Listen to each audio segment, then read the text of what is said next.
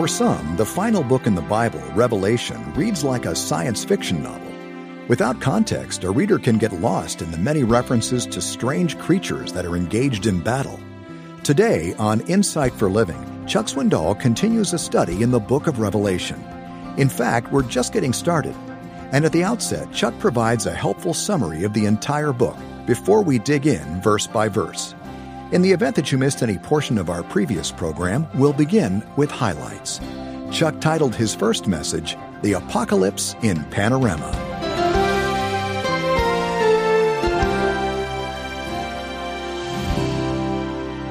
Now let's move to some foundational information that will give us an understanding, a better understanding of the book. First of all, the title of the book. The title is taken directly from the first line of the first verse. The revelation of Jesus Christ. When we get our word apocalypse in the English language, it conveys the idea of an imminent cosmic cataclysm the ultimate disaster and final doom of something. But that's not the meaning in its original Greek. Apocalypsis means unveiling, disclosing. Something that has been hidden or not known is now made visible. God's desire is that we understand the future as best we can. Remember the words and put it in the margin of your notes. First Thessalonians 4 13. Paul says, I would not want any of you to be uninformed concerning those who are asleep. By that he means those who have died. And then he goes on to describe the future of those who have passed from this earth.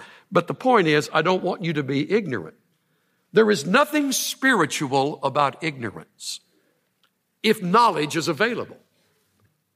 There is something wonderful about admitting one's ignorance if no one could know by investigation. But if the truth is set forth, God's desire is that we go to the, to the trouble, if you will, of informing ourselves because when it comes to the future, we gain confidence for the present if we know where we're going. And God doesn't suddenly desire to confuse us, having made the previous truth clear. Secondly, the writer of the book. We're told of him in verse 1. It's communicated by the angel to the bondservant John. He's mentioned in verse 4, John to the seven churches that are in Asia. And in verse 9, with the first person singular, I, John. So he's literally writing the book. He gave us the gospel to give us something to believe. He gave us the three letters to help us be certain. He gives us the revelation to make us ready. So John, when he comes to this last book of the Bible, his final message in writing writes unlike he wrote in the Gospels or in the letters. What do we know of John? Well, look at verse 9. I, John, your brother and fellow partaker in the tribulation and kingdom and perseverance which are in Jesus. Uh, before we go to where he was, let me remind you that John has been placed there because of a ruler who was vicious in his treatment of Christians. Domitian was far worse than Nero. He reigned from 81 to 96 AD, 81 to 96. Probably the letter is, or the book is written toward the end of that time, 94, 95, 96.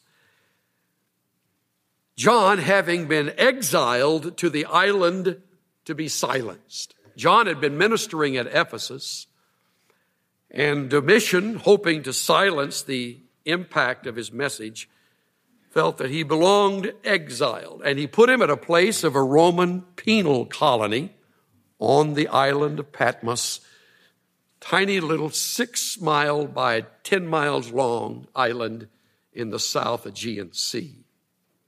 Early church fathers, such as Irenaeus, Clement of Alexandria, and Eusebius, state that John was sent to this island as an exile, as an exile under the ruler Domitian. According to Victorinus, John, though aged, was forced to labor in the mines located at Patmos. Early sources indicate that at about 96, at Domitian's death, John was allowed to return to Ephesus when the emperor Nerva was in power. Nerva succeeded Domitian on the throne of the Roman Empire and apparently was soft toward those of the faith, or at least softer than Domitian, and John returned to his homeland of Asia. And in the solace and solitude, and perhaps even in the pain and torment of his exile, the Lord appears to him and reveals to him what he was to write. And, and we leave it. We leave it at that. A third I would mention, along with the title and the writer of the book, I would mention the blessing of the book. It's unusual. Look at verse 3. Blessed is he who reads and those who hear the words of the prophecy and heed the things which are written in it, for the time is near. You'll find a similar statement at the very end of the book in 22 7. Behold, I am coming quickly. Blessed is he who heeds the words of the prophecy of this book. So they're like bookends. There are blessing bookends on this revelation that has been preserved for us. You will be blessed by hearing and reading and heeding. You will be blessed in heeding the truth of it. John is told to do three things. One, write the things which you have seen. Second, the things which are. And third, the things which will take place after these things. Now, let's let it say what it says. John is told to write. And he is told the categories in which he is to do the writing. Write the things that you see. That's chapter one. He sees this one who comes dressed in this way. Uh, he, he sees the details of his appearance and he sees, as we will discover, the Lord Jesus, who is the Alpha and the Omega, I, I, think it's wonderful, by the way, and none of my sources mention this. John walked with him for those three years and more as a disciple, but when he encounters him here, he doesn't know him because he never saw him in this, in this uh, blazing glory of his glorified state. That is not as he was in heaven, revealing himself. And, and he's introduced to him as the one who was the beginning and the ending, the Alpha and the Omega. And seeing these things, he's to write them down. And so John, no doubt after the ecstasy of the vision, where he is lifted beyond the consciousness of this earth and caught up in the spiritual awareness of God's revealing himself, he writes down the things that he sees. That's chapter one. In chapters two and three, we have the seven churches that were named for us in verse 11 of chapter one. Those are the things that are. How helpful that is. These are the things that are going on right now in these seven churches. If you turn too quickly from the map, then you overlooked inland the seven churches that make sort of a circle. Cynthia and I have visited the sites that are still identified as places uh, to this day as those original spots. Some of them um, are now obscure. No one can say for sure where some of them are, but in the first century, they were all extant Ephesus and Smyrna and Pergamum and Thyatira, then down to Sardis and Philadelphia, and finally Laodicea. In every one of these churches, there are there are strengths. And in all but one of them, there are blazing and, and obvious weaknesses that the Lord uh, reveals, and you're to write those things that are. And these messengers are to take these messages and read them to the churches so they will know. By the way, just as an aside, wouldn't it be interesting if the Lord were to give this messenger the message concerning Stonebriar Community Church? Wouldn't you like it? Maybe you wouldn't.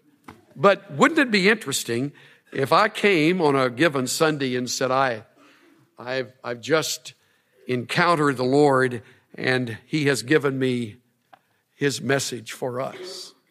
Do you think you would be on the edge of your seat? Well, uh, probably not, because I would be weird uh, getting a message from a vision. But in those days, it wasn't weird. That's how God revealed His truth. And they must have sat on the edge of their seats listening to his evaluation. It is the Lord Jesus' evaluation of local churches in that first century. Those are the things which are. Here's the third category, and that's what keeps us busy and, and often gets us in trouble, and that's chapters 4 through 22, where we write of the things which shall be hereafter, the things which follow. By the way, look at chapter 4 and verse 1.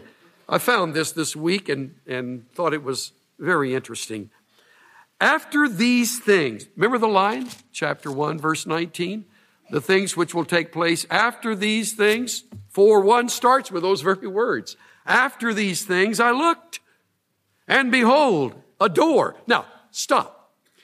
John, in this remarkable supernatural moment of time, is taken up from this earth in this vision, and he is seeing the peaks of the future. He is witnessing things in heaven, chapters four and five, judgments on earth, 6 through 19 of the book of Revelation. And he witnesses all of it, in fact, at that moment as they are unfolding. And these are the things that will come after our time. Not mentioned here, but would give some sense of peace to all of you who know the Lord Jesus and no peace to you who do not. That we who know Christ are taken up from this earth and brought into the Lord's presence to be with Him forever before the events of the judgments unfold. And the events on this earth hit with full force and greater intensity as these things begin to come to pass. And John writes them. I imagine he wrote with uh, uh, some sense of uh, passion as he put down one thing after another after another as he saw the events transpiring. So that's an outline for the book, and I'll frequently refer to it. 119, the things you've seen, chapter 1, things that are, 2 and 3, and the things that will come after in 4 through 22. Merrill Tenney writes, the seer of revelation under the power of the Holy Spirit was transported in consciousness to a new scene of action where spiritual realities and future events were disclosed to him and where he received revelations that were not given under ordinary circumstances.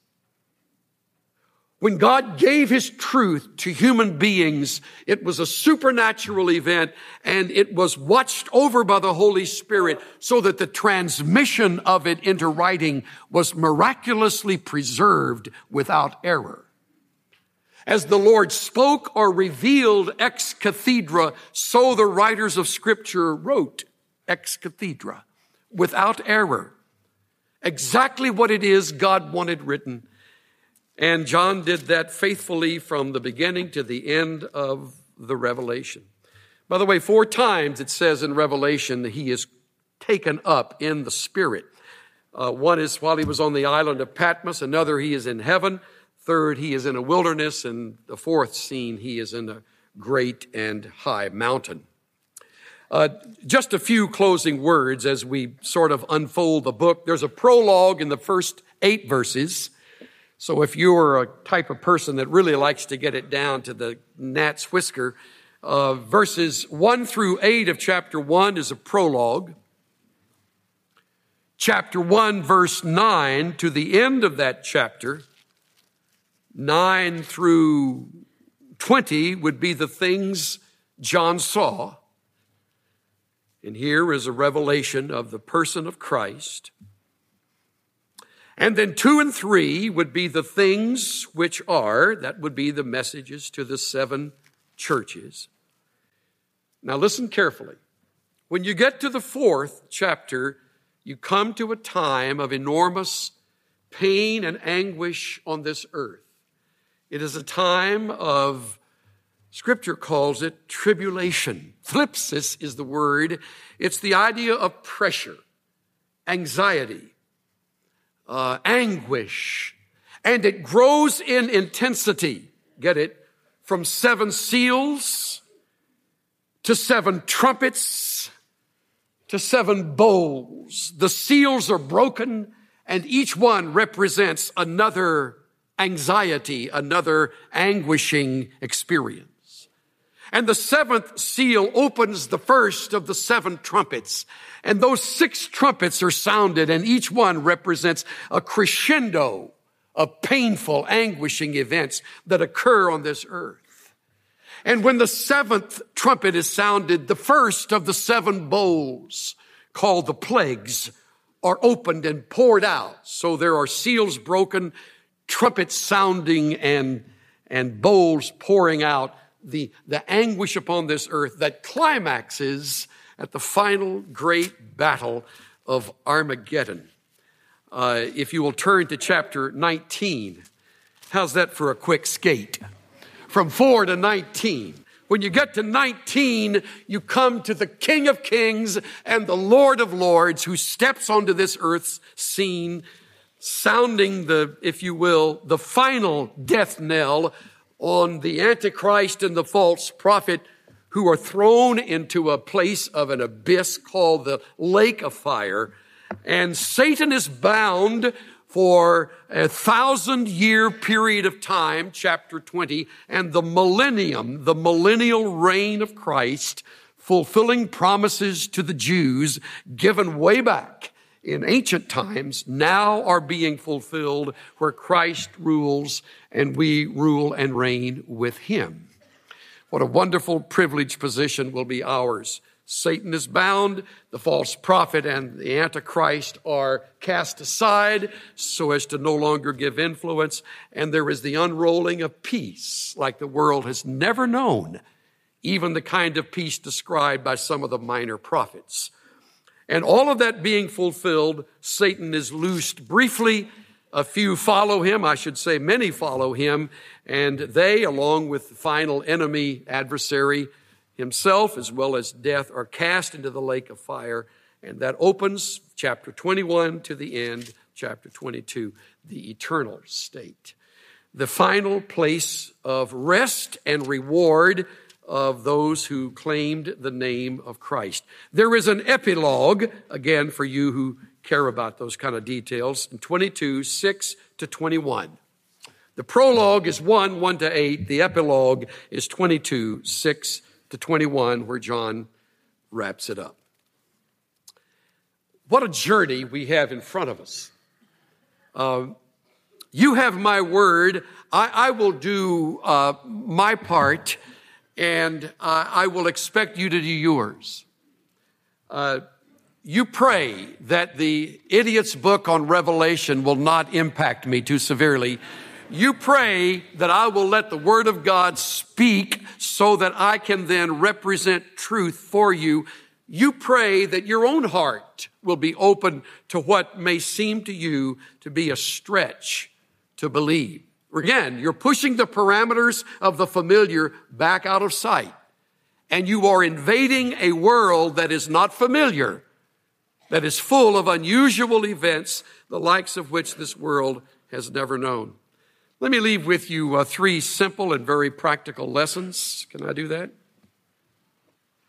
First, God's Word is a reliable map to take us through all of life's storms. God's Word is a reliable map to take us through all of life's storms. And second, especially as it relates to Revelation, God's plan is a sovereign arrangement of events that replaces fear with hope. His plan is a sovereign arrangement of events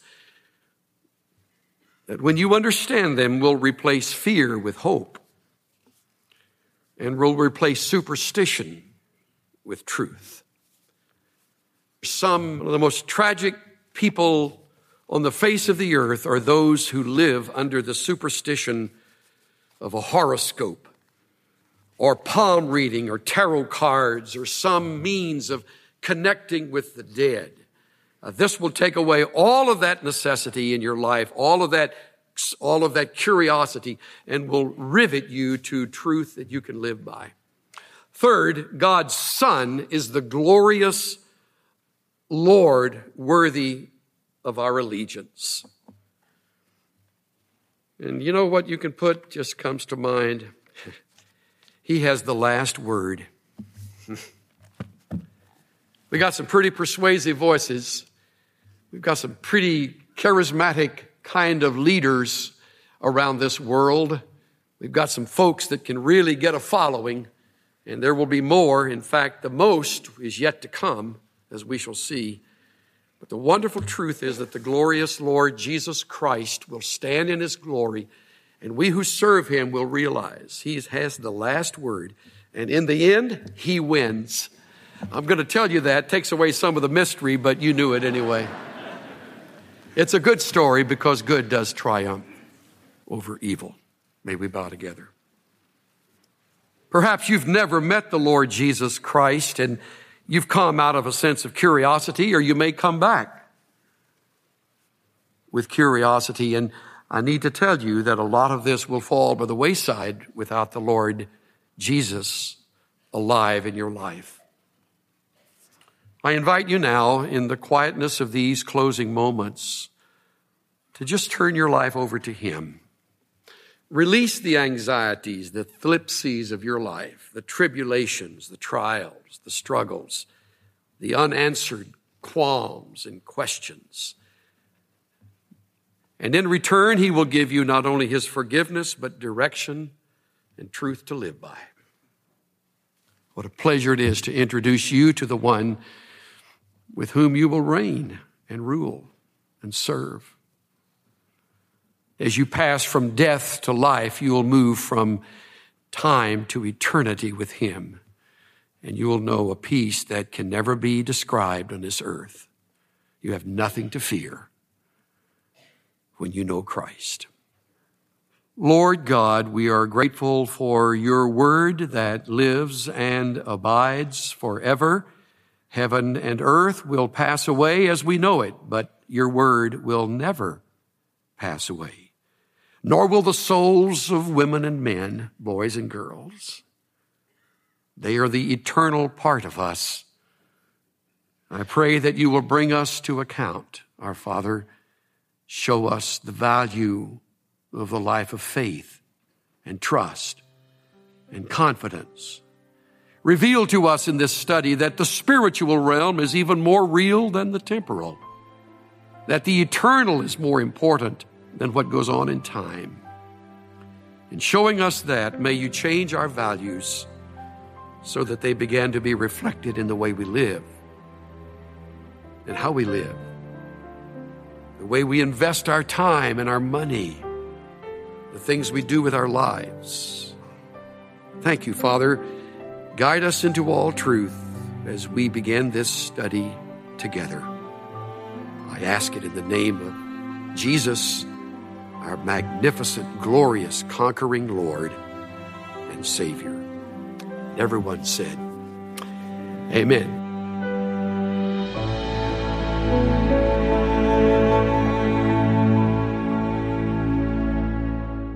With his closing prayer, Chuck Swindoll concludes the very first message in our comprehensive study of Revelation. The series, broken up into three acts, is called Unveiling the End. To learn more about this ministry, visit us online at insightworld.org. You know, whenever we begin a new series, I like to remind you that Insight for Living offers a variety of resources that are intentionally designed to enhance your personal study.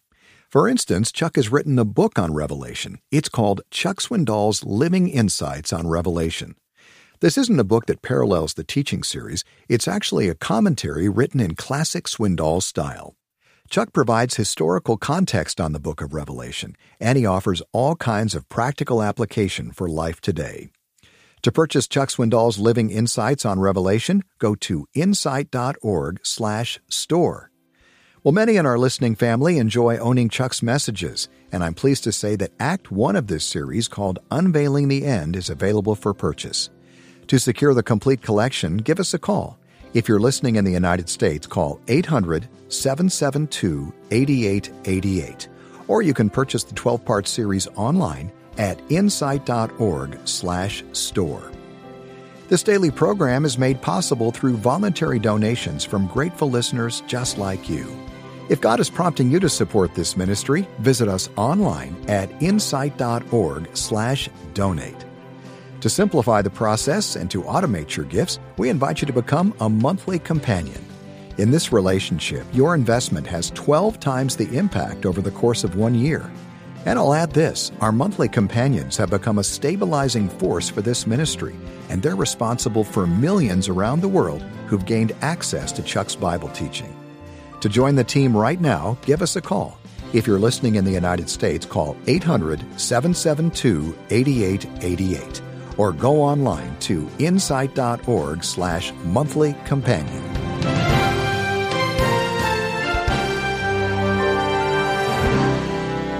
I'm Bill Meyer, inviting you to join us next time when Chuck Swindoll continues his study in Revelation called Unveiling the End on Insight for Living. The preceding message, The Apocalypse in Panorama, was copyrighted in 2003, 2006, and 2024, and the sound recording was copyrighted in 2024 by Charles R. Swindoll, Inc. All rights are reserved worldwide. Duplication of copyrighted material for commercial use is strictly prohibited.